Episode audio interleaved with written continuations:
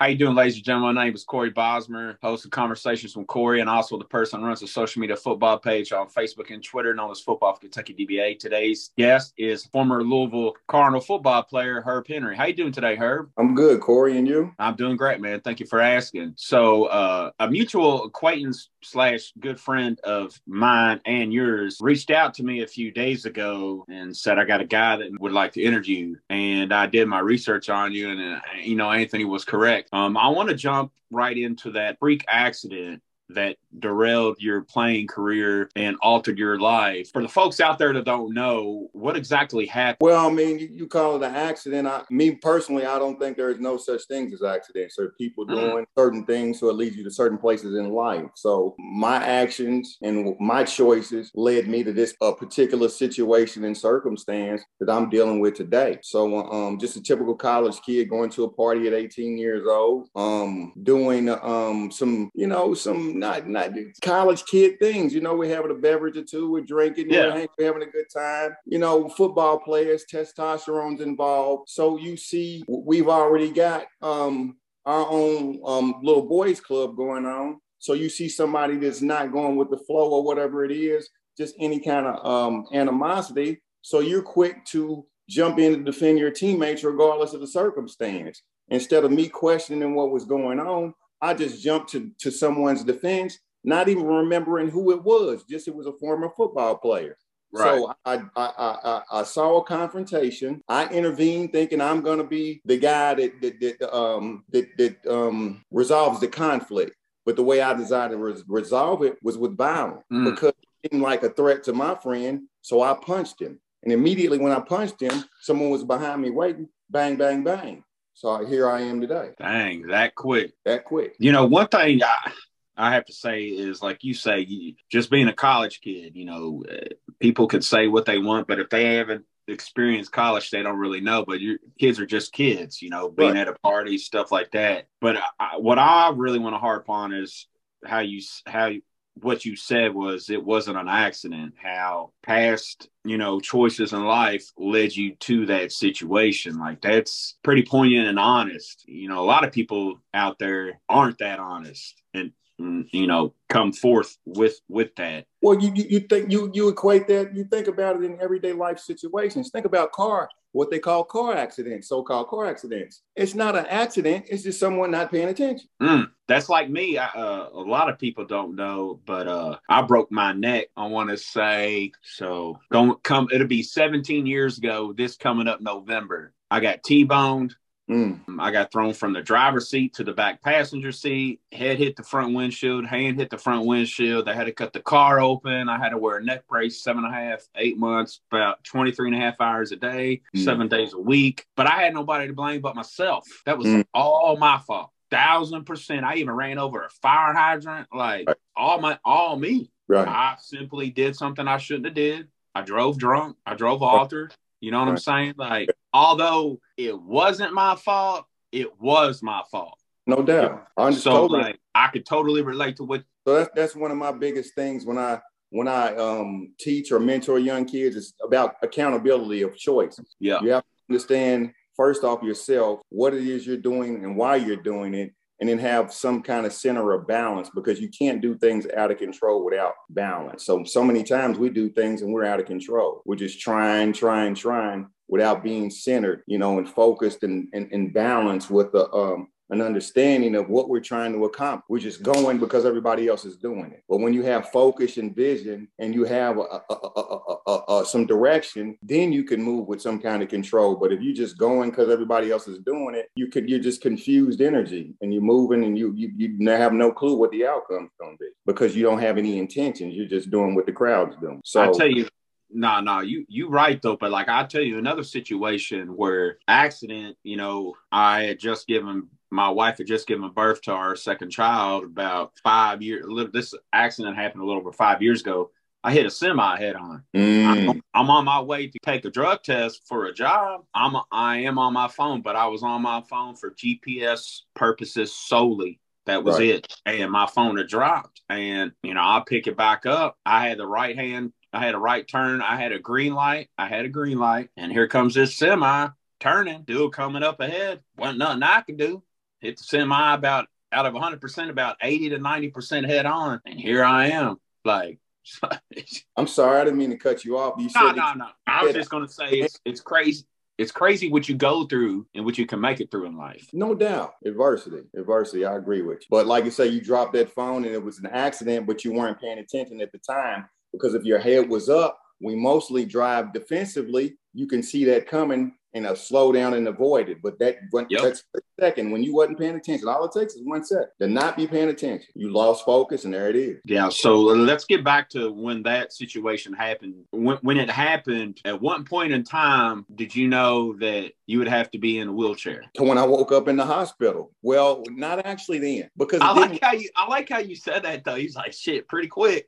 It, it didn't really hit me then it hit me more so because I was in the hospital for a good while. I think I was a, um, I had chest tube in and a feeding tube in, so I was laid up for about a week or two before I actually went. Mm. To, it really hit me. I had a um a uh, a um a brace on to keep my balance. So once they they um I got through that process when I went to rehab, and they just went to sit me up on the side of a um a therapy table just to yeah. just sit up, and I couldn't keep my balance that's when it hit me because my offensive coordinator, Coach Nord, was there to, to help me my first day of rehab.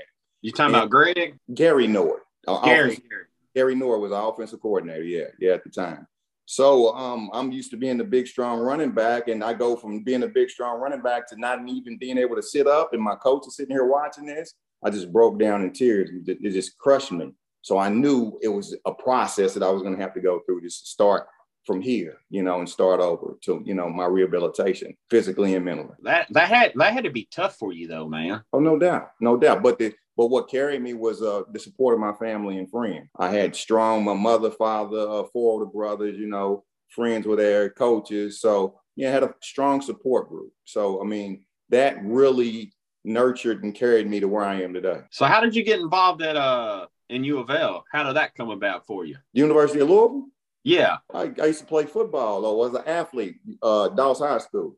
So basketball was always my first love. But uh, I had all my other brothers played football, so they got scholarships to go on and play football. So I figured if they could do it, I could. And me being a six foot, you know, um, power forward slash, you know, uh, I, I, we had six five guards at the time: Derek Anderson, Chris Travis, Boo Ferguson, you name it. We, so we loaded at guard, and they all can handle the ball and shoot it well. And you know, I, I'm I'm undersized, but I played big above the rim. So basketball was always my first love, but I was playing out of position. I realized that football was a way for me to get money, get a scholarship to go play ball because my other brothers did it, so I did it. So I just kept playing. Um, I left basketball on my junior year. I started as a junior, but I didn't play my senior year. Focused on football, got in the weight room, and uh, got a, earned a scholarship to uh, U of L. You know, I got scholarship offers from a few other schools, but U of L came in especially they were doing well because they just won the Fiesta Bowl. Blew Alabama out like 41 to 35, uh, 41 to 7 or something like that. I forget what the exact score was, but embarrassed Alabama in the 1990 uh, 91 Fiesta Bowl. So uh, that's when when I decided to uh, um, to join up. I said, yeah, I, I, would love to be a part of that. Collision Course National Championship is what Howard Schnellenberger called. Uh, it pretty much was at that time. So back to uh, the situation that happened, were you still involved with the team in any way, shape, or form after that situation happened in life when you were young? Oh yeah, oh yeah, they were very supportive of me. Um, they sent me off. They, they had a, uh, a help Herb fund, sent me off to Atlanta to do a Peristep program at Shepherd Spinal Center. I would go on the sidelines, and they, I still had access to the games and tickets, which I still to this day. You know, I still they used to give us two alumni tickets. Now they give us one. We have to pay for the other ones, and invite us all to spring games and everything. So I'm still connected to the university. That's that's uh that's that's pretty special there. So speaking of the University of Louisville, what's your thoughts on them hiring Jeff Brohm? I'm excited for Jeff. Jeff was actually my coach, my uh, my uh, quarterback at the time of my accident. Um, he actually got hurt that year, but um, he got hurt the second game of the season. I think the Tennessee game broke his leg. Then Erik Watts had to come in. So uh, um, E. Watts did a, a, a, a, his best job as he could, but we had a rough season that year. We were two and nine, so you know we played a lot of freshmen, you know, a lot of a lot of rookies. So we were still, you know, we were young at that time. We lost a lot of seniors on that Fiesta Bowl uh, year, so we were in a rebuild mode. But uh, um, playing with Jeff was great. You know what I'm saying? He you could tell he was the alpha. He was the alpha guy by the time I got there. You know, he was very boisterous, and uh, um, you know, he was always directing me on where to go. Me being a rookie, you know, just needing direction. So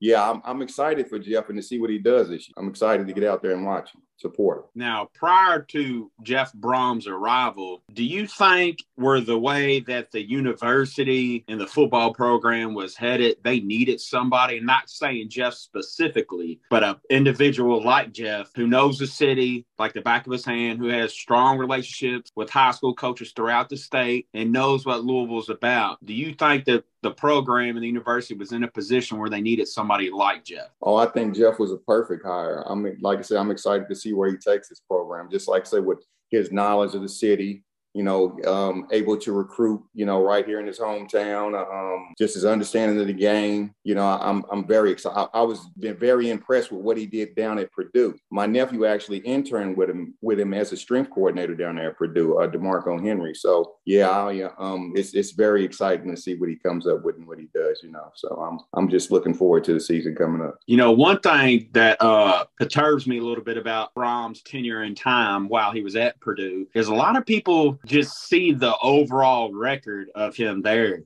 Like you don't like people got to really truly understand where the program is at prior to Jeff. Yeah. I mean, nobody literally talked about Purdue football other than them three years when Drew Brees was there. Other than his other than Drew, Drew, excuse me, other than the time of Drew Brees there, I can't think of any time in my 38 years of living, bro, part of my French fucking Purdue was ever talked about. Right. Can't name one time until Jeff Brohm. So you got a long stretch of what, 15, 20 something years that Purdue football never even got thought of until exactly. Jeff arrived. Exactly. You know, and he was there, what, six years? Was, that what it was, six years? I, I didn't Five keep or six. And they went to a minimum of three or four bowl games, made it to the conference championship his final year there. Look at the NFL players. He, players he's put in the league since his, his time there. Overall record isn't necessarily the end result.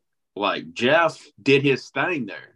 It just yep. makes me, it just aggravates me the people that say he didn't do much. Oh, he definitely made them relative. Exactly. One of one of his former players is uh, on my one of my NFL teams, Derrick Barnes, uh, a 55 linebacker. So um, he's a he's a physical specimen. I, I, I, like to see him develop. He's going into his third year this year, so we'll see if he can uh, um, lock down that starting role. So um, yeah, he's definitely put out some some some quality players and he made them relevant again. So I'm looking forward to him doing that here with the university and turning our program around. Oh, definitely, definitely. So with you being a, a, a graduate of Doss High School, one of your former uh, buddies, uh, I know real well, Kevin Watson, told me mm-hmm. a story, and it's not a bad one, so don't don't worry. He told me a story. I think it was a game, might have been against Shawnee or one of them schools, kind of like Shawnee, where a situation happened and. Uh, let's just say you quickly put it to rest. Was it football or basketball? I'm trying to think.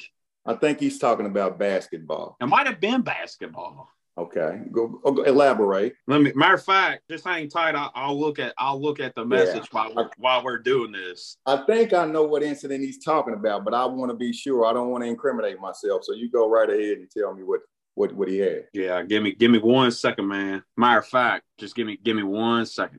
Take your time. Where is it? Where is he at? Tuesday, Tuesday, Tuesday. Huh? I can't find it. But uh, mm. I don't know. But it, it, was just funny. He said uh, like a situation happened where somebody was from the opposing team uh, did something they shouldn't have, and uh, you just had to show them who you was or something like that. I don't. I don't think it was Shawnee High School though. What he's talking about. I think because uh, it because I missed the Central High School game after the incident he's talking about. We had to play the Dwayne Morton and them. Yeah. Um, I think that was Southwest Christian. That was the that was probably the only game I ever got ejected from, and it was a fight. It was the same incident. Actually, I'll tell you what what, what happened at U of L.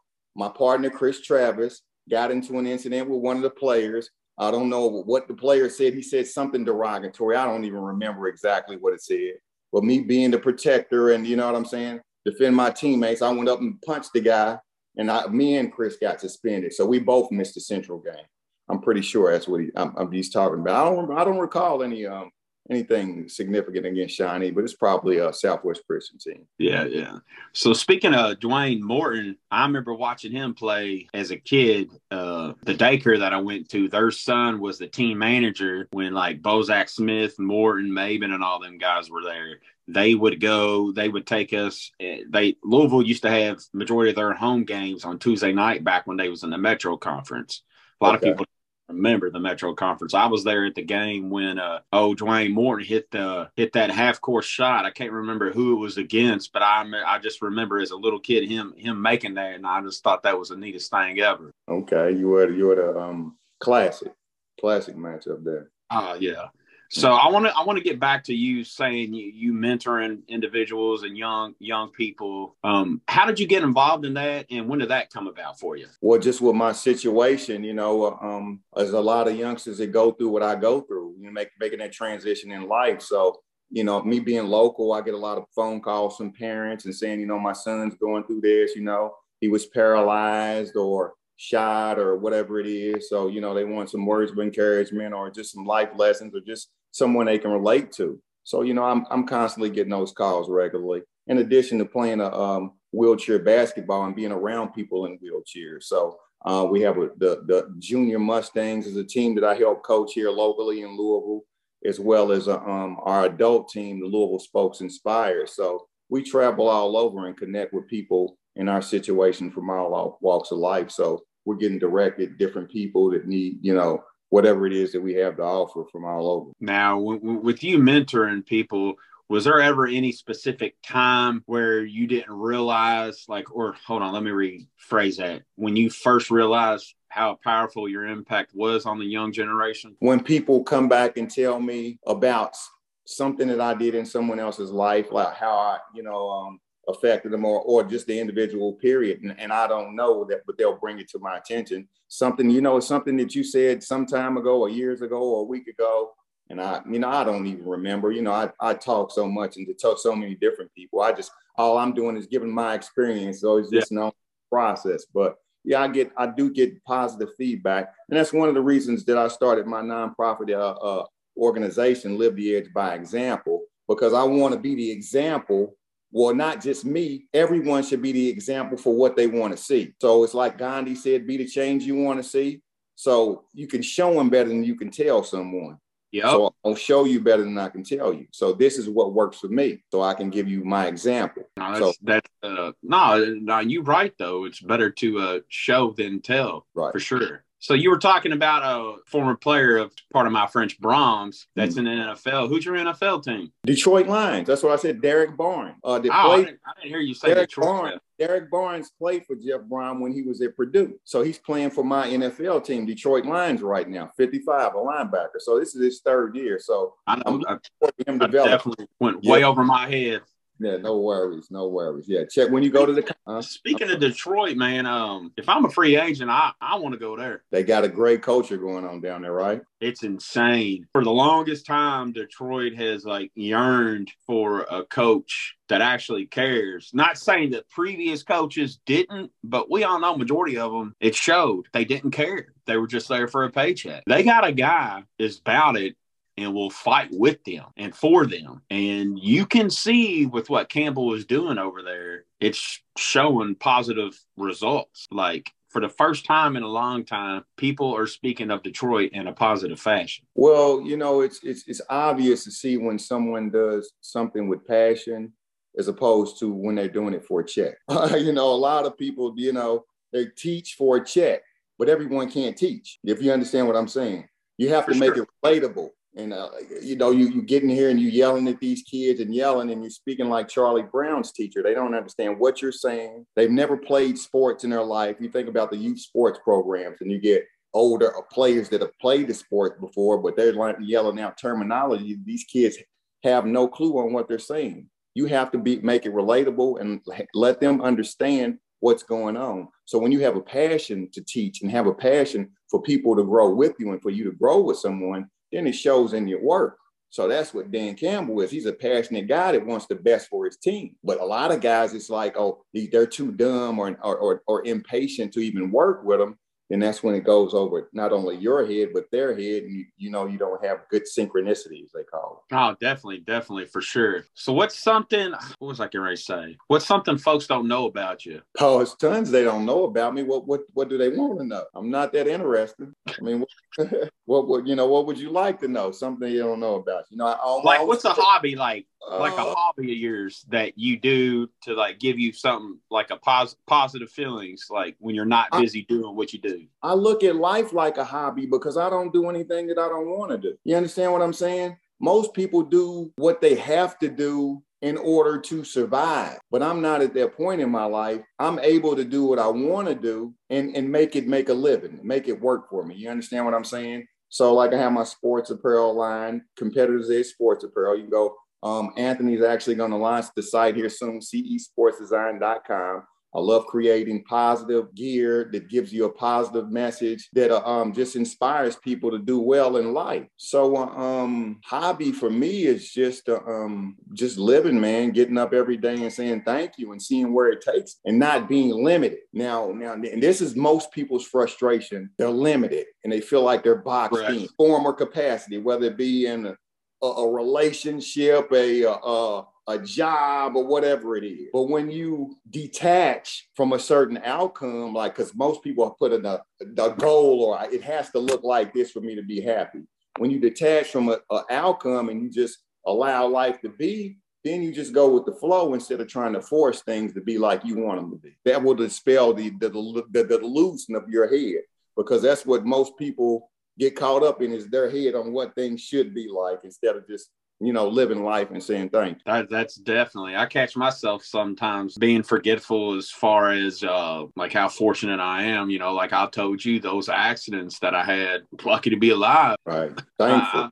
I, like straight up, I shouldn't. I shouldn't be here to I'm not saying I shouldn't be. There's a reason I'm still here. You get what I'm saying? But like retrospectively speaking, when it comes to those two near death, uh, very sincere uh, situations that happened, like I needed, like I, am reminded of how lucky I am. Mm. You know, prime example with, with your situation, like that could that could have been me. Like I broke my neck like that's a, I need to remind I remind myself often how fortunate I am. You know, we often lose sight of that. Right. Gratitude. Thank you. Definitely. So I want to cover two more things before we end this great conversation.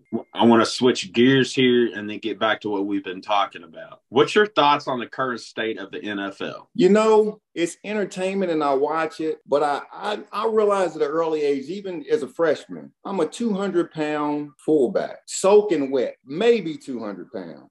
I, I got to hit 300 pound lineman in the mouth for a living. Now, when I was playing ball, we weren't taught to use our shoulders. Our helmets was our weapon. So I led with my head. So I called, I left a mark right here on from me pounding, you know, by guys much bigger, stronger, and faster than me. But at that under, undersized weight, I had to beat him to the punch. So I'm running full speed at a, a man 100 pounds faster than me to stop him to, to, to, spring my running back or to get a block or whatever it is I got to do. Um, I realized at that age that my body wouldn't take too much of that. So I had to learn in my ego how to use a to learn what how to cut block because I didn't in high school.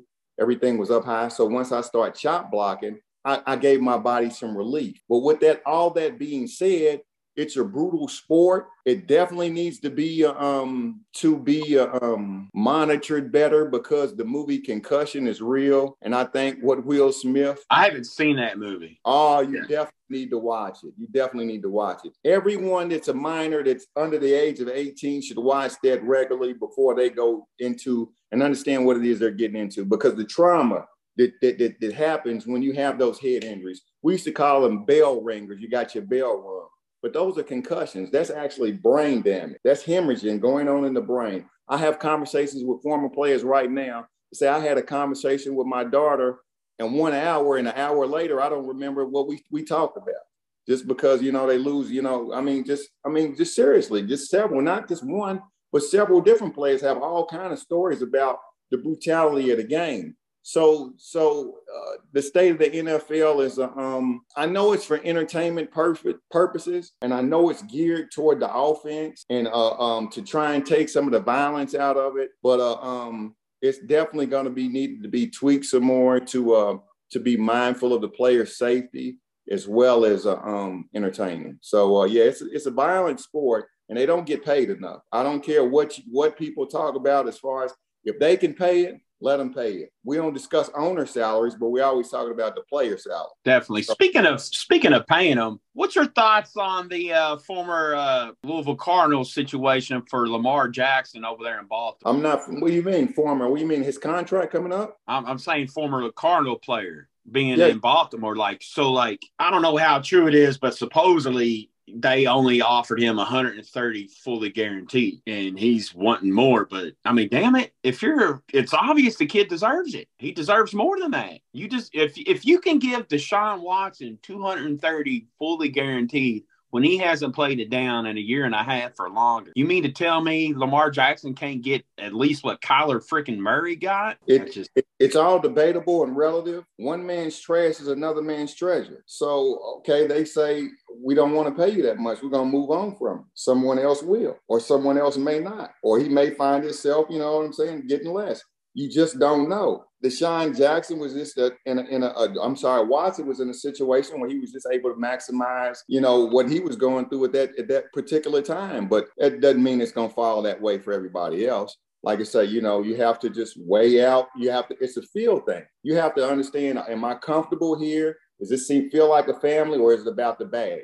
If you're chasing the bag, go chase it. If you if you think that's what it's about, if you think worried about the security of your family, then do what you have to do. What's best for your family. But it's not always about money. There are other variables in it that that, that we just don't see. We're all speculating. Correct. So I can't speak on what his worth is. I can't. That's like me saying how much are you worth, Corey. I can't put a value on you. I know he's going out there risking his life, his neck every every Sunday or every even in practice. We don't even talk about the injuries that occur in practice. Yep. So every day he's going out there putting his neck on the line. So you know, I mean, it's just on what is what is it worth to him, and what is it what is it worth to you know the people that are on the team. No, that's it's definitely that's definitely true. I just you know looking looking at it, people could say what they want. He's only got one playoff win. Look what he look what he does though. He's already a it's been what four or five years, a league MVP, damn near won it twice in his first five years. We're Who talking about and we're talking about revenue. Speak about how much money he's made the franchise. Speak Thank you. How many jerseys he sold. Speak about how many tickets he sold.